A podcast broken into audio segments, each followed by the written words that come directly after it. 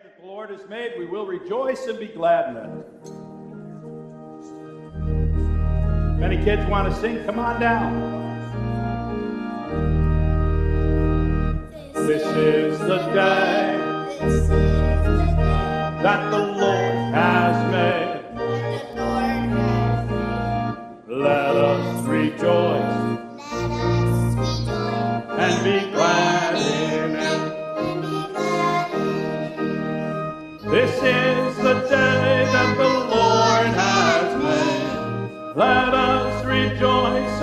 glad in it. This is the day, this is the day that the Lord has made.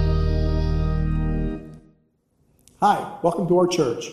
I'm Mike Maciejewski. And I'm Julie.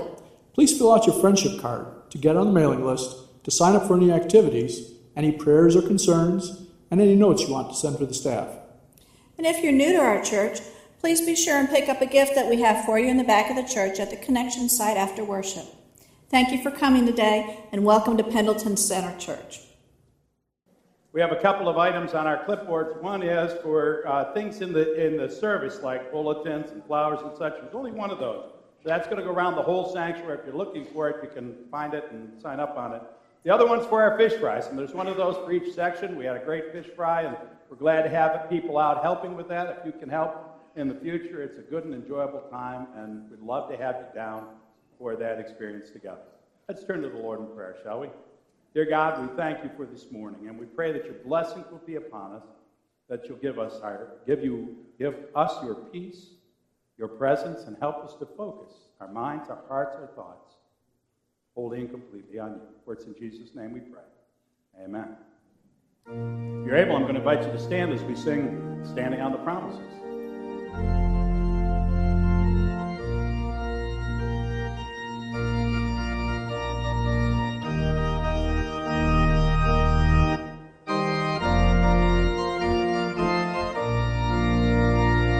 Standing on the promises of Christ my King, through eternal ages let his praises ring. Glory in the highest I will shout and sing, standing on the promises of God. Standing, standing, standing on the promises of God, my Savior. Standing, standing,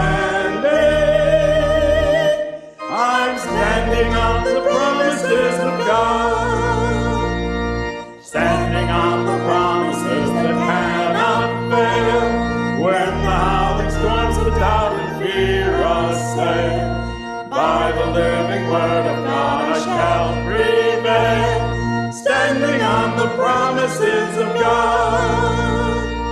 Standing, standing, standing on the promises of God, my Savior.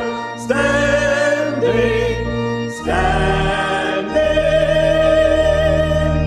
I'm standing on the promises of God. Standing on the promises of Christ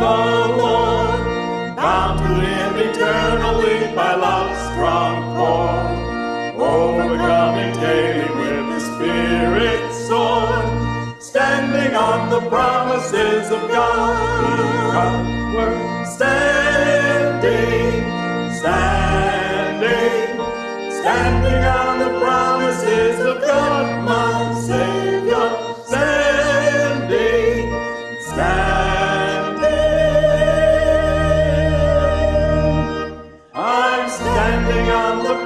promises of God. Standing on the promises I cannot fall. Listening every moment in the Spirit's call.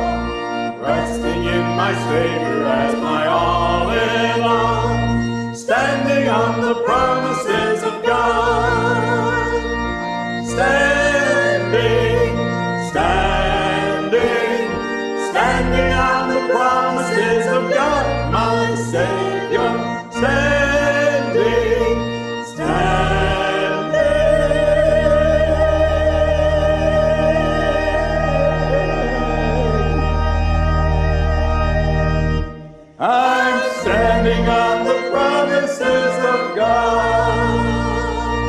voice doesn't want to do that this morning.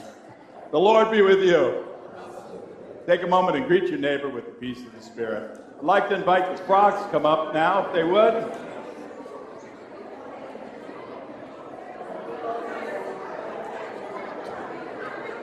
Where are frogs?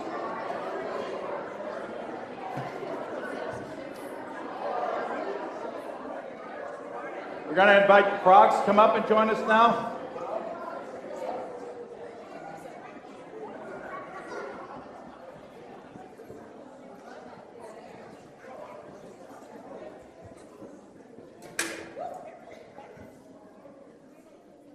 I think we have kids that aren't frogs yet. That's okay.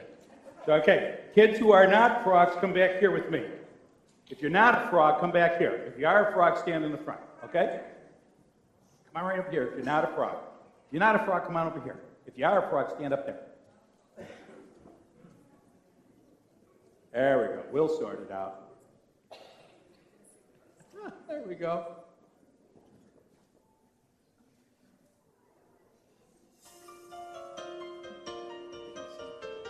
If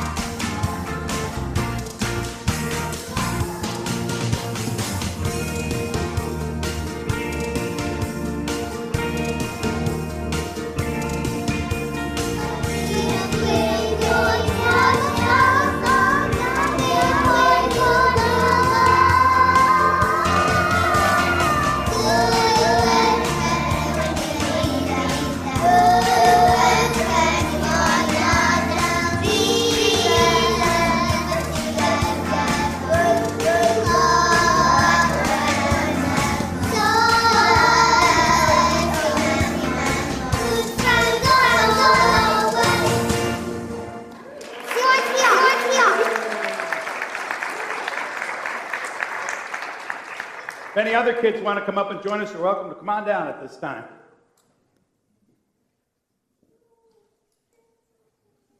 Any of you ever have to shovel? Yeah.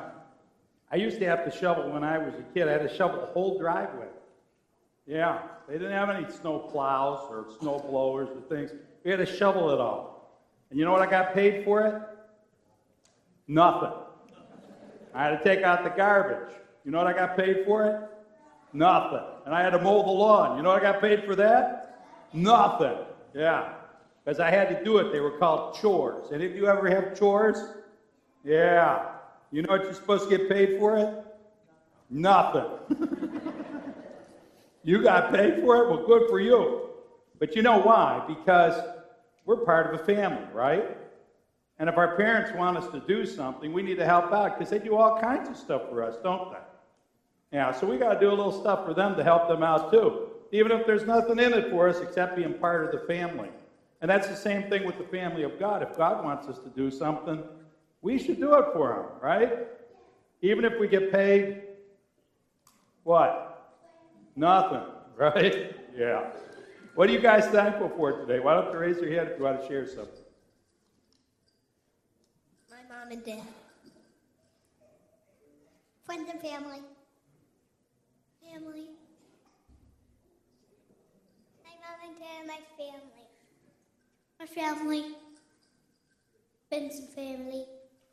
My mom and dad. Sister.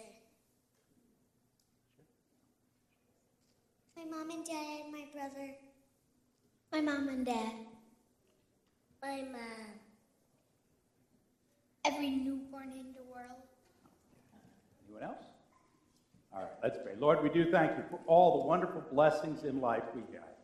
Families and people we love, even newborn babies, all the good things that God gives to us.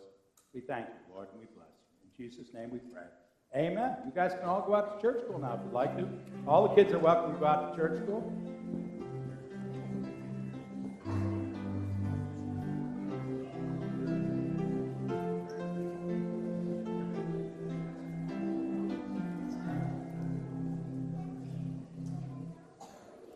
Amen. Good morning, church. Our God has blessed us with a beautiful winter day and a nice warm sanctuary to gather together and praise His name. Amen. Let's continue our worship and bring our gifts, tithes, and offerings before the Lord.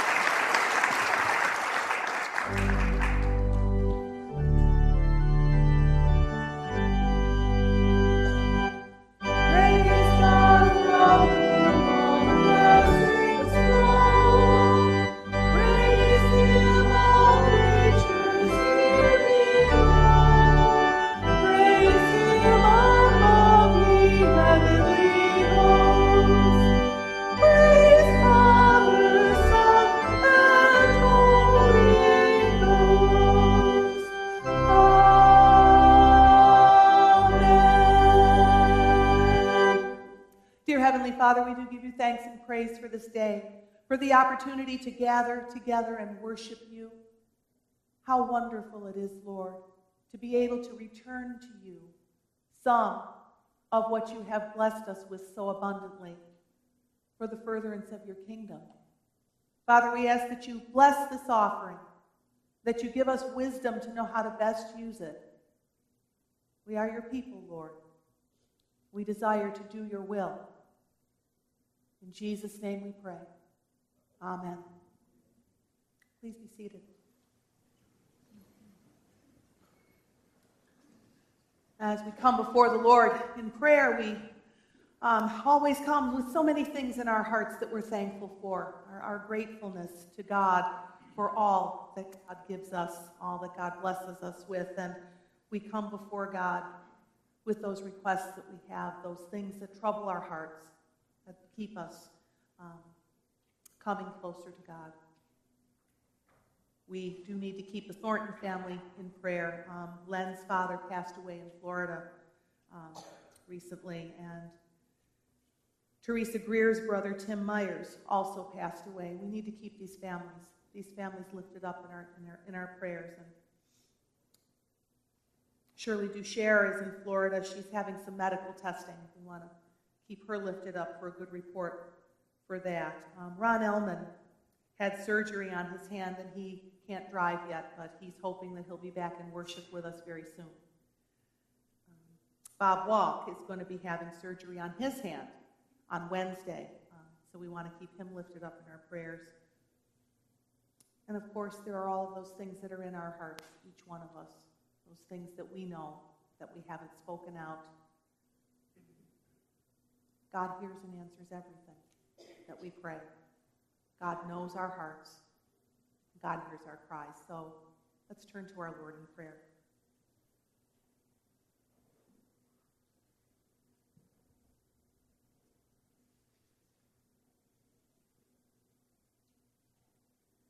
Heavenly Father, we thank you so much for this time that we can come together and lift up all of those things to you that we are joyful for and those things that are troubling in our lives. We know that you rejoice with us as we rejoice, and you mourn with us when we mourn. You are with us, holding us in the palm of your hand when we fear. And all we need to do is look to you, and you send blessing upon blessing. Father, we lift up now all of those people who are sick and infirm, those who are in the midst of uncertainty, not knowing what their conditions are or, or how they will be treated. We just pray that you will give them peace and grant them healing, each and every one healing from the top of their heads to the soles of their feet. Let their spirits and their souls and their bodies be well in you. It is written in your word, Beloved, I wish above all things that you would prosper and be in health, even as your souls prosper. Thank you, Lord, for all the medical professionals and caregivers who work with them. We pray in Jesus' name that you would give them wisdom beyond their experience, beyond their studies and learning, that they would have wisdom from you know how to treat and to care for those people you have given them. Father, we pray for those grieving losses. Father, we just ask that you would touch them with your comfort, with your peace, by your Holy Spirit, that you would give them the opportunity to draw closer to you. That they would know your hand of grace and mercy upon them and upon their lives. We pray for memories of good and joyous times, and that in that there would be peace found. And pray, Father God, that as each one draws closer to you in search of comfort, that you would grant it. Lord, we pray for all of those in our community, here in our church, in the wider community, and even into the wider world. We pray for peace. We pray, Lord, that you would equip us so that we, as your church, can be your hands and your feet, your voice, that your words of promise, of salvation, of healing and mercy would come through us. Help us, Lord. As we hear your word, Lord God, help it. Help us to receive what you have for us. Let it wash over us and transform us, preparing us for all those people and all those situations we'll run into.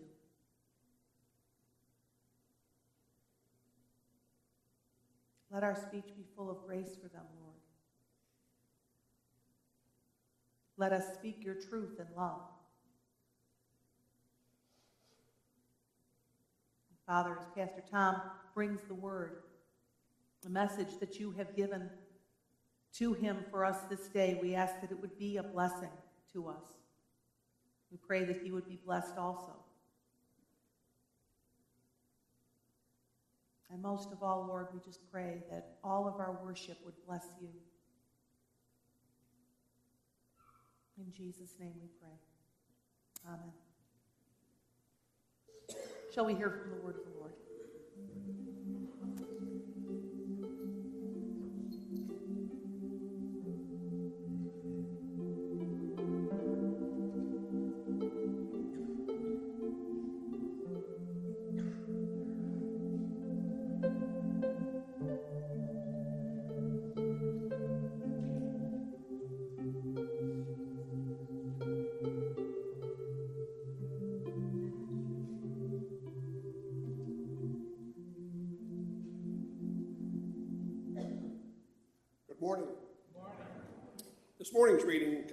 Of Numbers, chapter 13, verses 1 through 3 and 17 through 31.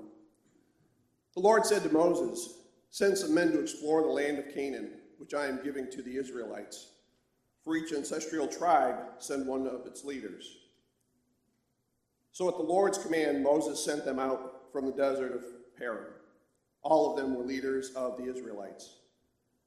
When Moses sent them to explore Canaan, he said, Go through Negev and onto the hill country.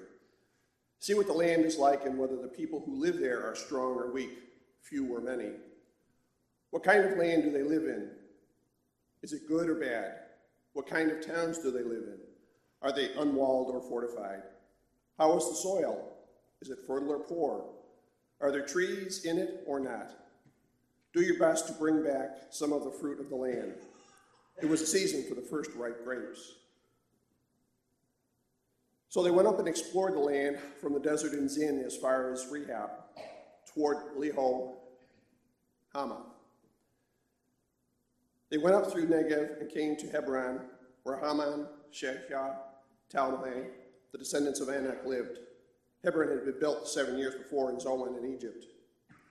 When they reached the valley of Eshcol, they cut off a branch bearing a single cluster of grapes. Two of them carried it on the pole between them, along with some pomegranates and figs. That place was called the Valley of Eshcol because of the cluster of grapes the Israelites cut off there. At the end of the 40 days, they returned from exploring the land. They came back to Moses and Aaron and the whole Israelite community of Kadesh and the desert of Paran. There they reported to them and the whole assembly and showed them the fruit of the land. They gave Moses the account. We went into the land as you had sent us, and it does flow with milk and honey. Here is the fruit. But the people who live there are powerful, and the cities are fortified and very large. We even saw descendants of Anak there. The Anakites live in Negev. The Hittites, Jebusites, and Amorites live in the hill country, and the Canaanites live there near the sea and along the Jordan. Then Caleb silenced the people before Moses and said, We should go up and take possession of the land, for we came to do that. But the men who had gone up with him said, We can't attack these people. They are stronger than we are. This is the word of the Lord. Thank you, Jim. We'll go walking along, singing a song, walking in the winter wonderland. Ah! It's snowing! We're going to get six inches of snow! Close everything! Seriously, when did we become such wimps? What happened? Everybody goes nuts! We're going to get sick! I mean, really, seriously, folks, this is Buffalo. We used to be tougher than this. We didn't have snow blowers and snow plows when I grew up. Well, we had snow plows in the street, but they were clunky old things. We had to shovel everything by hand. And the snow was, was a lot deeper, and the winters were a lot colder. And we had to walk uphill both ways, barefoot to school. It's true. The roads are better, the equipment's better. We never heard of such things as four wheel drives back then. A Jeep was something the Army used. You've got a Jeep was something the Army used. You've got a little bit easier winters these days. And we still whine in the midst of blessings. God wants to bless us. The ultimate statement of faith for a Christian is Jesus Christ is my Lord and Savior. Jesus Christ is my Lord and Savior. And if people can say that and mean that, they are Christian. The problem is, is we like part of it, but we're not so comfortable with the other part. Jesus Christ is our Savior. He saved these people. He blessed the Israelites. He took them out of captivity in Egypt. He took them through the Red Sea and drowned the Egyptian army. They went out in the desert and he fed them manna, food from heaven. He gave them water out of a rock. He's protected and taken care of them. He's already saved them. And He does the same for us. When we trust God, when we accept God, He starts out by taking away our sin, forgiving us, taking away our guilt and the pain and hurt of things that have gone on in the past. He gives us a life of purpose and meaning. He gives us people to belong to. He gives us His own Holy Spirit presence in our hearts. He gives us the ability to conquer death itself. God has already blessed us. But the problem is, is God wants to be more than just our Savior. He wants to be our Lord and Savior. So God expects things. God actually has expectations that we will do something for God. In the book of Jeremiah, the prophet says this God gave them this command Obey me, and I will be your God, and you will be my people. Walk in obedience to all I command you, that it might go well with you. You want it to go well, you want God to be your God, you're supposed to do what God wants you to do.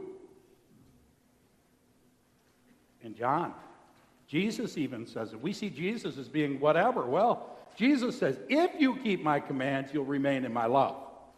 He says, I kept my Father's commands and remain in his love. If you want the love of God, you do what God wants you to do. And he told these people what to do. He told them what was expected, and it wasn't really that difficult to figure out. In the book of Deuteronomy, in chapter 1, he said, I've given you this land. Go in and take possession of the land I swore to give you. Go into the land. That's what he tells Moses as this passage begins. Go into the land. And so they picked 12 leaders and they sent them into the land.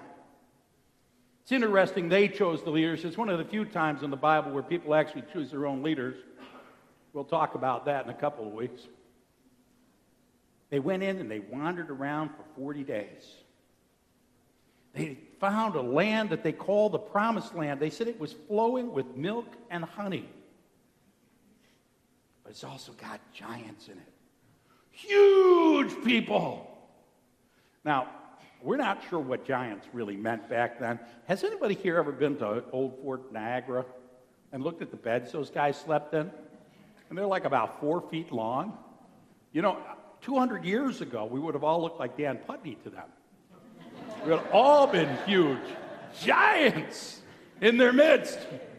We can't take these people on. They'll destroy us. They've got fortified cities, they've got weapons. We're afraid we're not going to do this. It's too hard. You see, we want a Savior without a Lord. We want a genie, not a God.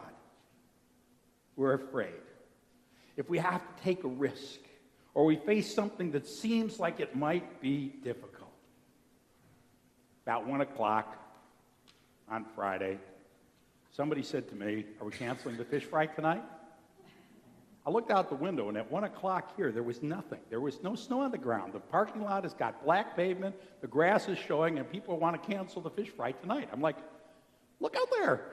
It looks like this, in fact, without the snow. So about 2:30 or so, it started coming. Right? Now people are flipping out all over the place. So it's 3:30 and I'm actually cooking fish, literally cooking fish in the kitchen. And Mary, who directs these fish fries, comes in and says, "Everybody thinks we should cancel this. What do you think?" I said, "Mary, I'm cooking fish. I mean, we're cooking it. It's here. It's going to be cooked either way. We're here. Let's give it an hour and see what happens." Do you know why they want to cancel the fish fry? Because they were freaking out because the radio and the TV and everybody everywhere said we were going to get six inches of snow. Oh, really? Really? Really? Really? Really? Really? We're flipping out over six inches of snow. The, the, the, the spies went into the land and they started to get afraid. And Chapter 14 actually tells you what comes next. You should read it sometime. But I'll tell you a little bit about it. These 10 spies start going around the community of Israel and saying to everybody, We can't go in there. It's giants. It's terror. It's horrible. They're spreading their rumors, they're spreading fear, just like the media does. And do you know why they do that? They really don't do that to keep you safe, not when six inches of snow is coming. They do that because it makes you listen to their radio. You tune into them. Not because you really care what they have on, but because they're going to tell you about this crazy storm coming with six inches of snow. And so the people got afraid. They said, We need to get rid of this guy Moses. We need a new leader. We're going to pick a leader that'll take us back to Egypt. We've had it with this Moses guy. Everything was better back in Egypt. This way they describe it in one chapter in Exodus. They said, If only we had died by the Lord's hand in Egypt, there we sat around pots of meat and ate all the food we wanted, but you brought us out here to die. They had this idea that everything was good. It wasn't. It wasn't. They were slaves. They worked under slave drivers who beat them and who forced them to do work they didn't want to do and wasn't for their own benefit. Some people believe they built the pyramids for somebody else. Big, huge pyramids just so one guy could have a tomb after he died. See, the thing is, is God has given us a wonderful gift. And that is, for the most part, aside from a few traumatic events in our lives, we forget all the bad stuff that happened in the past in our lives, and we remember all the good stuff. So when we see a classic car go by, we say, Boy, now that's a real car.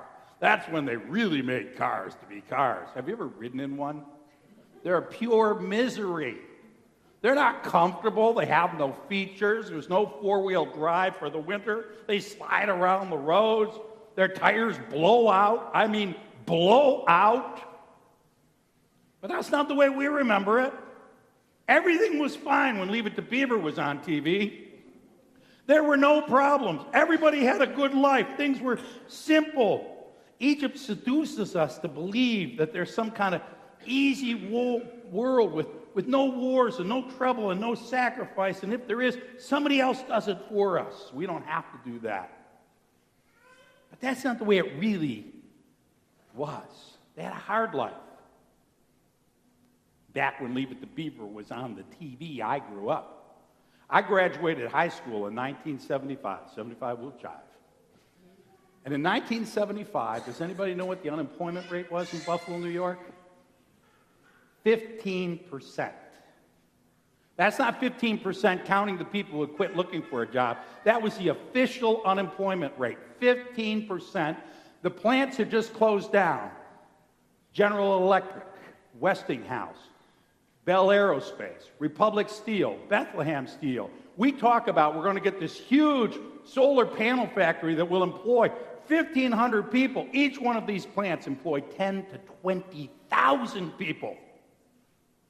In two years, 100,000 people lost their jobs. That's what we came out to. Oh, and by the way, inflation was running at 11 to 12 percent a year. Your money was going backwards by 11 to 12 percent every single year. So even if you got a 7 percent raise, you lost five. The good old days. I happened to get a job. I was one of the fortunate ones. They told me that I had to work 85 hours a week and I didn't get overtime after 30 after 40 hours. Oh, I got overtime. They'd pay me $2.50 an hour. Not $2.50 extra an hour. They'd pay me $2.50 an hour for those extra 45 hours. We worked in the hot sun. I didn't enjoy it. It wasn't a bad job, but it wasn't a good job. We had to do things that were really probably a little risky to our health, but you had to do it because you got to put food on the table and a roof over your head. My family left. They bailed out on this area. I don't blame them. A lot of people did. Life was not always easy, but we did what we had to do.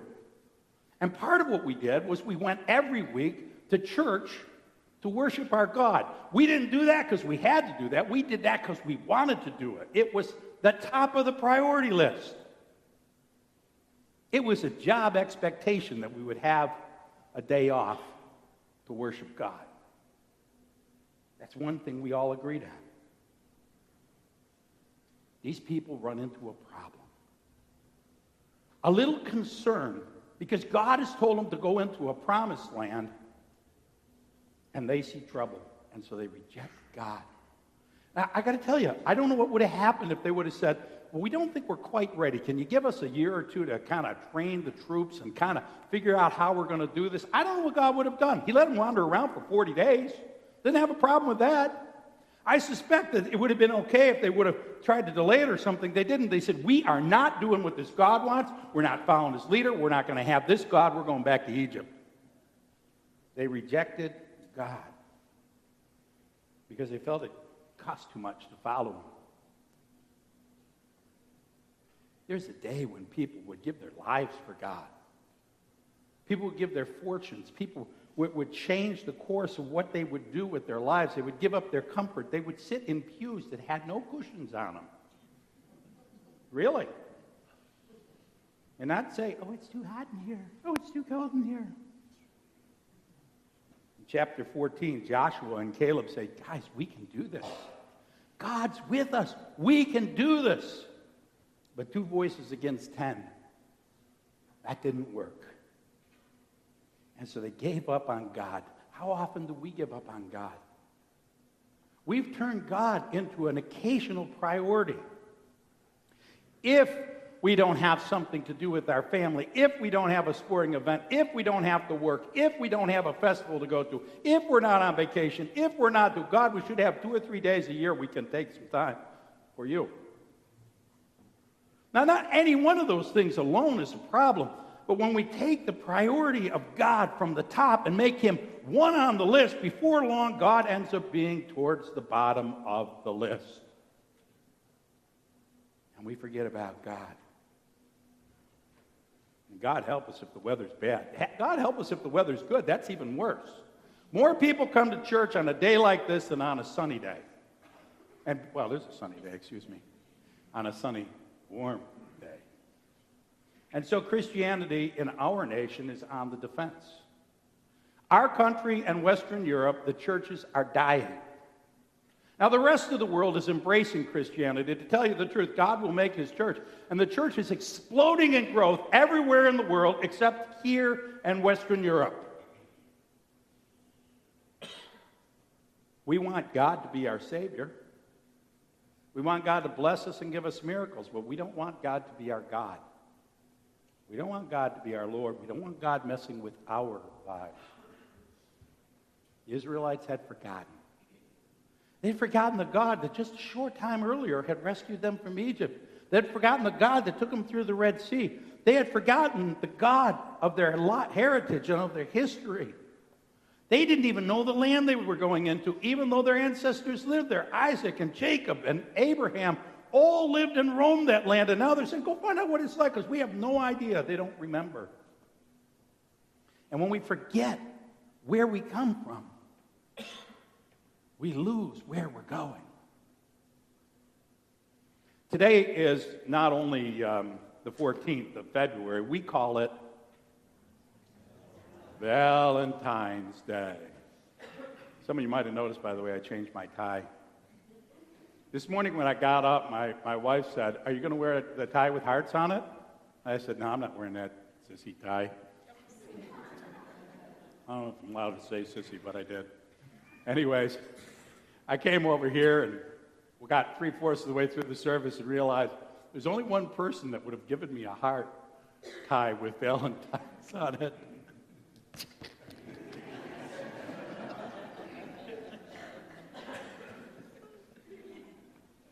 When we forget, we get in trouble. And we've forgotten who we are and where we come from. I know you know today's Saint Valentine, uh, today's Valentine's Day. You know that it's named after Saint Valentine, but do you know who Saint Valentine was? Saint Valentine was a, a bishop in Rome back before Rome became Christian. And St. Valentine did two things that got him in trouble. The first is he married Christian couples. Now, you wouldn't think that mean much, but, but, the, but the thing is, is when he married them, then the men were no longer available for military service. So this was actually taking people out of the military. So they brought him before the Roman emperor, and the Roman emperor actually liked him. And he was about to let St. Valentine go until St. Valentine made the mistake of trying to suggest to the Roman emperor that he needed to be a Christian and he needed Christ in his life. And so the emperor had him beaten and had him killed. And he left a note to the people of his church and signed it, Your Valentine. Somehow from that, we've got this idea that we got these little weird kind of Cupid type of things going around shooting arrows at people, and we're all supposed to send little love notes to all the people we're so in love with. And it's not a bad thing or anything. It's not wrong to share our love with each other, but we have no idea where Valentine's Day came from. It wasn't a, it wasn't a, a, day about, about the love and the romance between men and women. It was a day about the romance between people and God. A man so willing to serve his God that he would die for God and die for the people of God. That's the love that we're supposed to celebrate on St. Valentine's Day. And we turn it into weird little Cupid guys going around shooting. Why would they shoot people with arrows, anyways? What's that all about? Don't want to know. They forgot God. They forgot God and they wanted to go back to Egypt. And for us, it's easier to forget God, believe it or not, than even for them because we live in Egypt. We live in the land of the empire. Egypt was the greatest empire in the world at that time with all the blessings and all the power and all the wealth. Who does that sound like to you today? We live there. We have everything. God has blessed us to live in the land of Goshen, in the land of Egypt. Unfortunately, that's created too many distractions, too many things that confuse us and turn us away from following God. And we look around, it seems like the Egyptians are winning. We're like Jeremiah who says, Why do the ways of the wicked prosper? God, what's the matter with you? Are you impotent? Can't you do anything here about all this? And so we look for somebody who will give us the answers we want. In Timothy, it says to us, A time will come when people will not put up with sound doctrine. Instead, to suit their own desires, they'll gather around them a great number of teachers to say what they want to hear. And we will even turn our churches into places that will simply tell us what we want to know and we want to hear. Not what we need to hear, not what we should hear.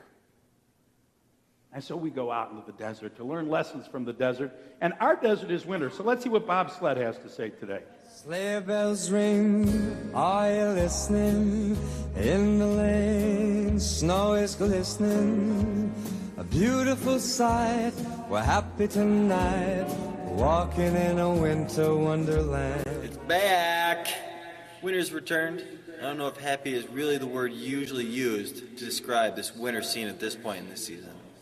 Nonetheless, winter has shown its face once again.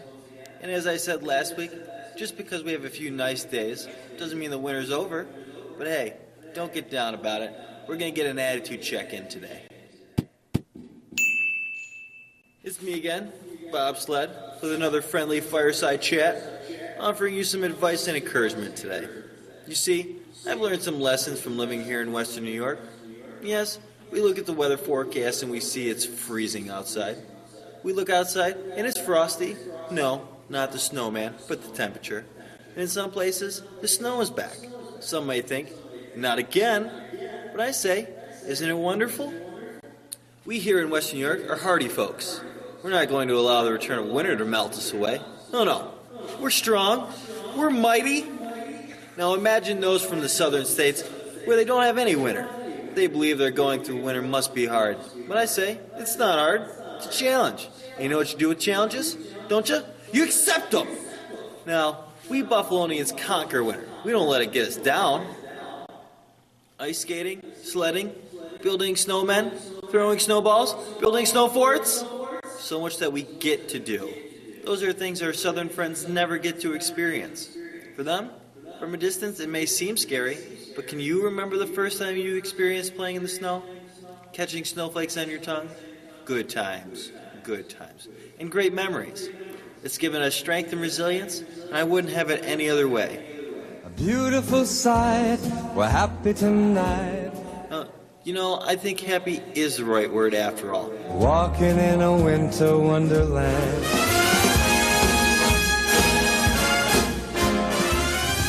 Not only has he got wise words, boy, can that boy sing, right? Walking in a winter wonderland. Very impressive.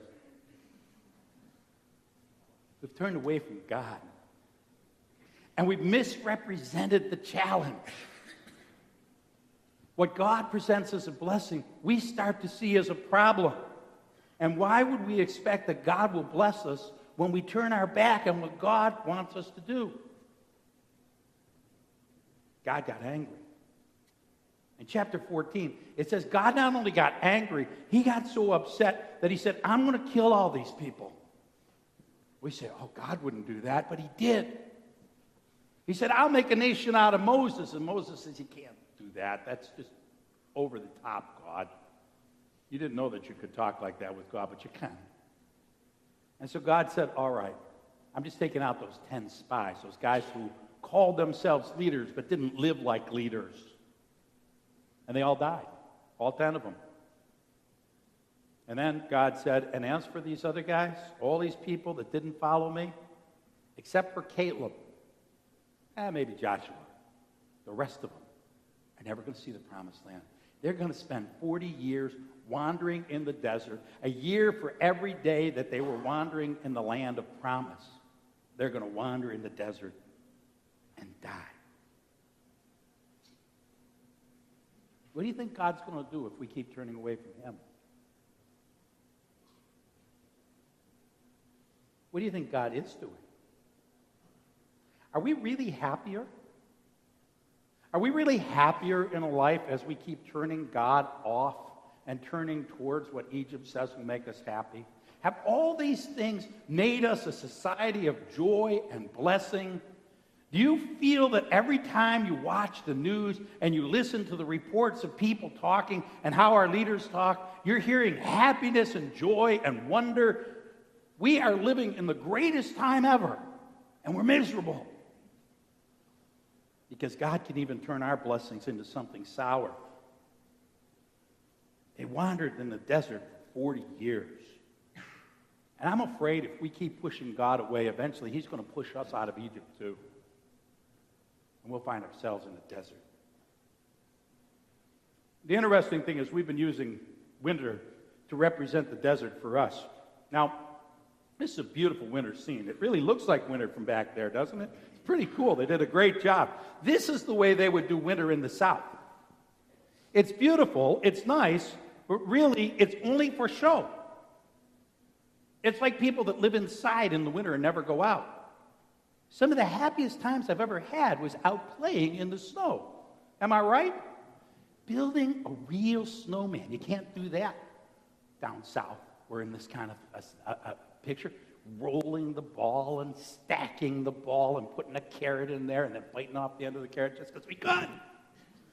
Snowball fights, snow angels, sledding down a hill, going tubing, ice skating. This is a blast. Winter is not a cursed event. Going to Florida in July is a cursed event. Living in the winter is an opportunity, and God wants to give us opportunities. He wants to bless us, but we have to pursue what God wants. The purpose of life is not the, the, the pursuit of life, liberty, and happiness, but serving God. 1 Corinthians chapter 10 says simply, whether you eat or drink or whatever you do, do it all for the glory of God.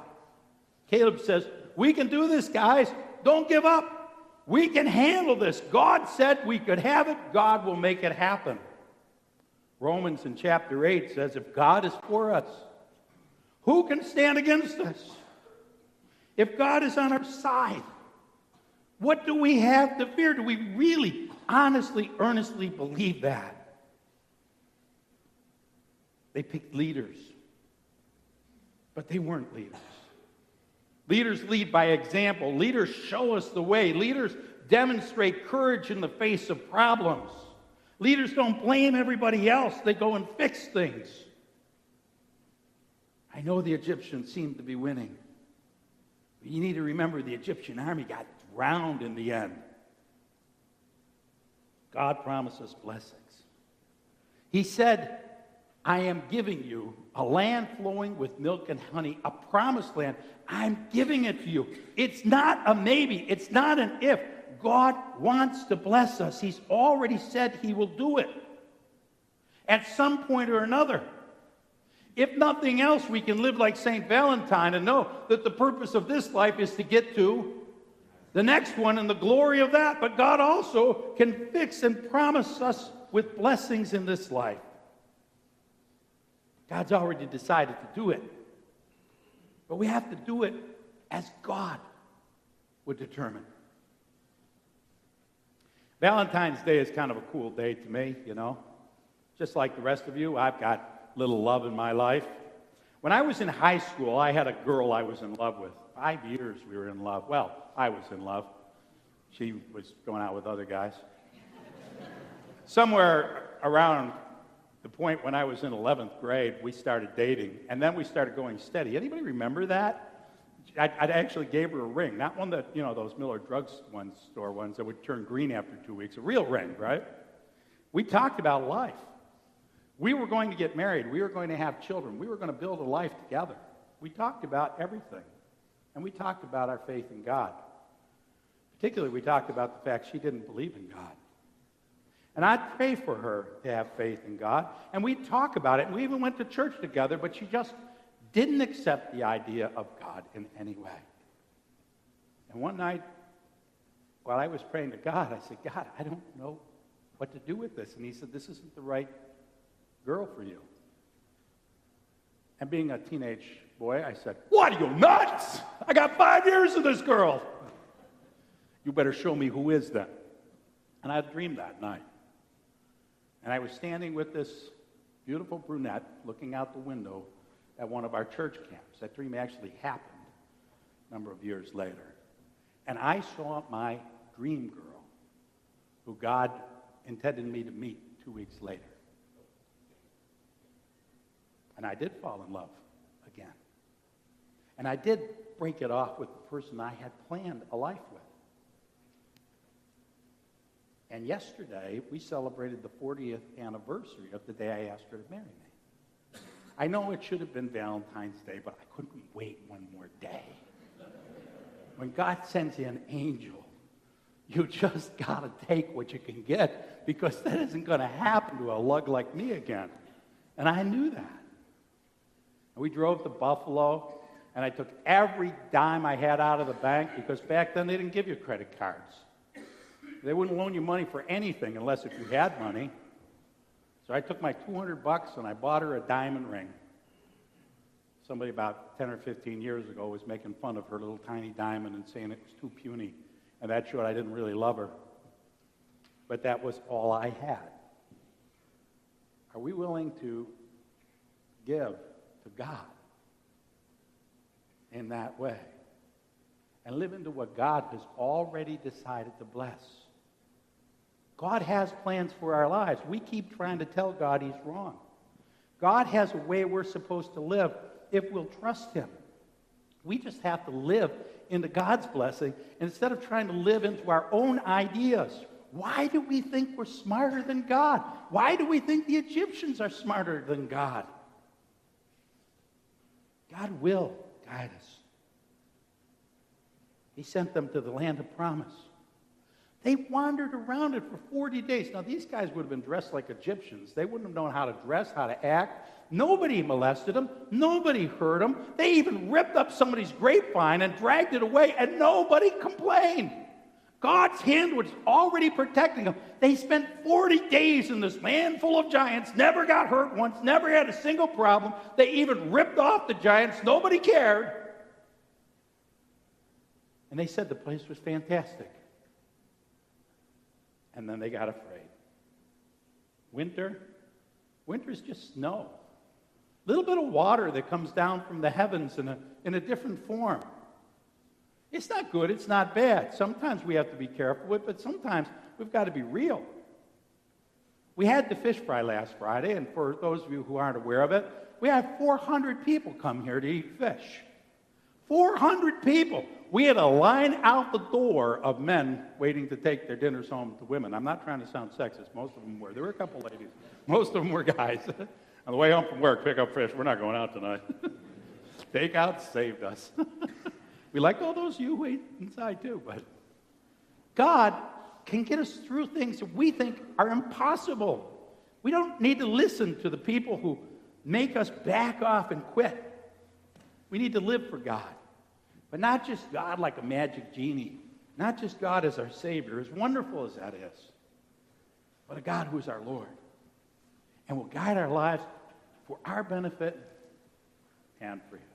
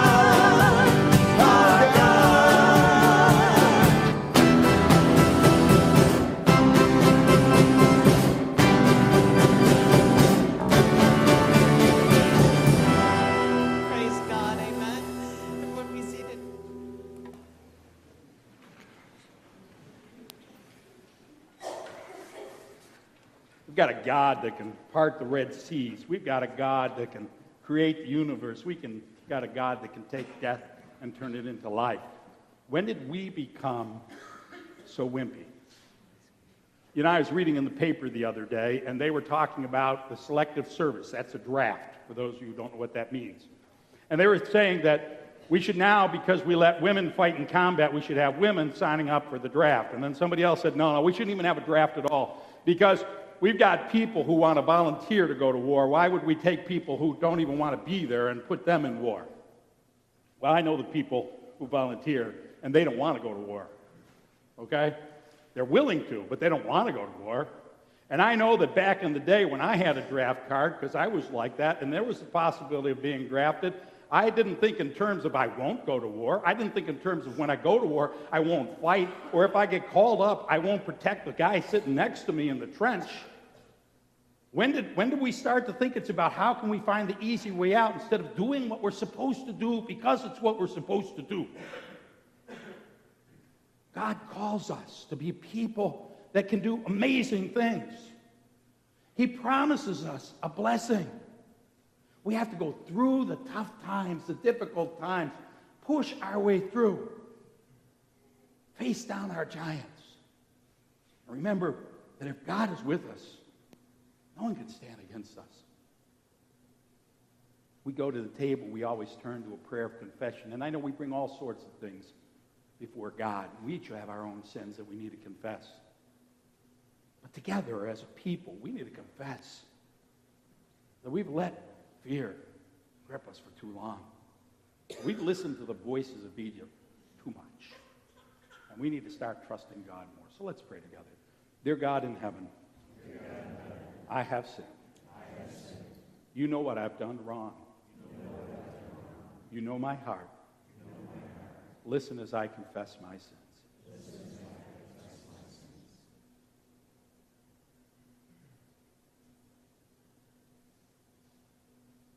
And now, Lord, forgive my sins. And help me to be a part of a people that lives without fear, that lives in the confidence of God, that does what God needs because God wants it. Give me confidence. Give me faith. Give me strength to make God my God. In Jesus' name we pray. Amen. God already wanted to forgive you before you came here. What he wants is that people turn towards him. He can put up with all kinds of stuff. But he needs us to be following him and looking at him and listening to him. In the name of Jesus Christ, your sins are forgiven. Glory to God. Amen.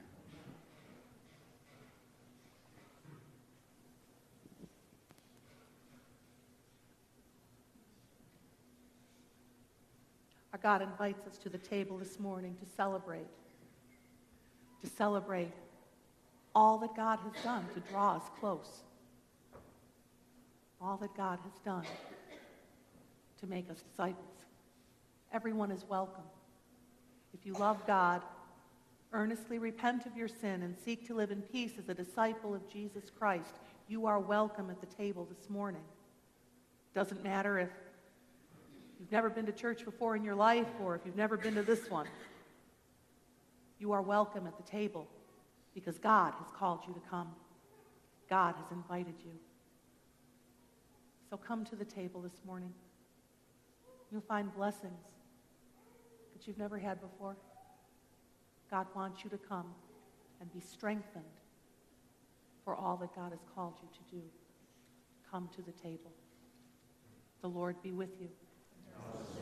Lift up your hearts. Let us give thanks to the Lord our God. It is right and a good and joyful thing always and everywhere to give thanks to you, Father Almighty, creator of heaven and earth. You brought all things into being and called them good. From the dust of the earth, you formed us into your image and breathed into us the breath of life.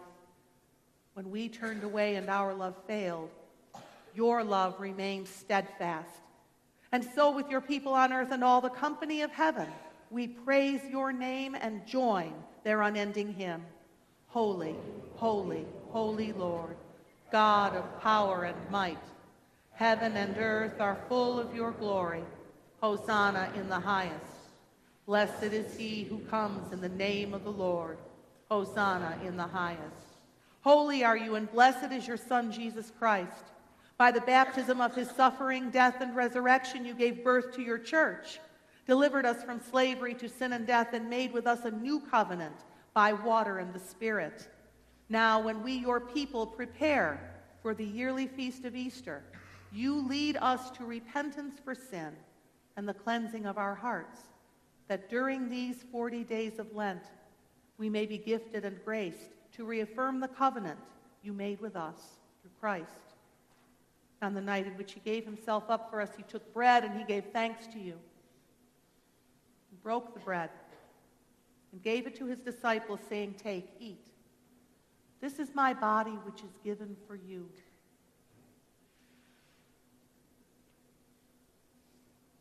Do this in remembrance of me. When the supper was over, he took the cup and he gave you thanks and praise and he gave it to his disciples. He said, Drink from this, all of you. This is the cup of my blood, the blood of the new covenant poured out for you, poured out for many for the forgiveness of sin. Do this as often as you drink it in remembrance of me. And so, in remembrance of these, your mighty acts in Jesus Christ, we offer ourselves in praise and thanksgiving as a holy and living sacrifice in union with Christ's offering for us as we proclaim the mystery of faith. Christ has died. Christ is risen. Christ will come again. Pour out your Holy Spirit on us gathered here. And on these gifts of bread and wine, make them be for us the body and blood of Christ that we may be for the world the body of Christ redeemed by his blood. By your Spirit, make us one with Christ, one with each other, and one in ministry to all the world until Christ comes in final victory and we feast at his heavenly banquet. Through your Son, Jesus Christ, with the Holy Spirit in your holy church, all honor and glory is yours, Almighty Father, now and forever. Amen. Shall we pray together with the confidence of children of God? The prayer Jesus taught us. Our Father, who art in heaven, hallowed be thy name. Thy kingdom come, thy will be done, on earth as it is in heaven. Give us this day our daily bread, and forgive us our trespasses, as we forgive those who trespass against us. And lead us not into temptation, but deliver us from evil. For thine is the kingdom and the power and the glory forever and ever. Amen. Will those who are serving please come forward?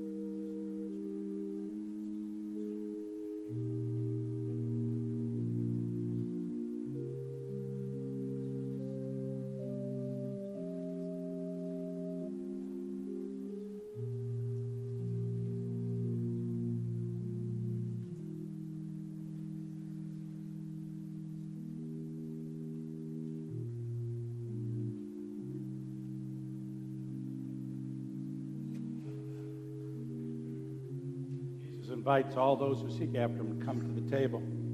greatest love story ever told is the one between God and us. He invites you to come and experience his love and grace. To come to the rail for prayers for healing and anointing. Come and light a candle.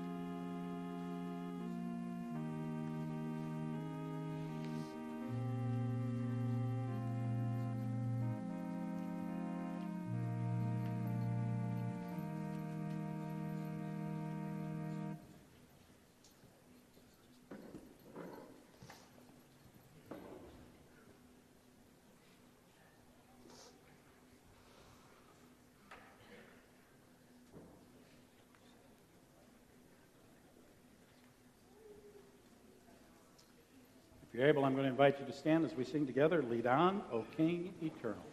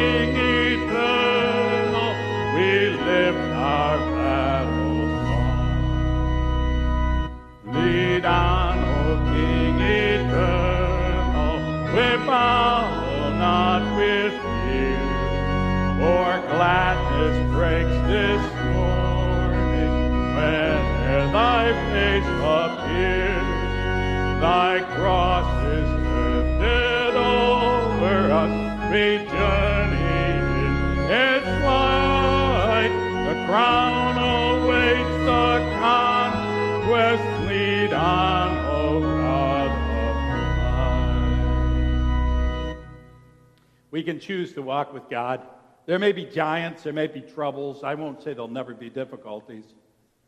But otherwise, we spend 40 years wandering around doing nothing, accomplishing nothing, being nothing. I know that when I've made decisions for God, that God has told me to make, that God has led me to make, that my life was blessed.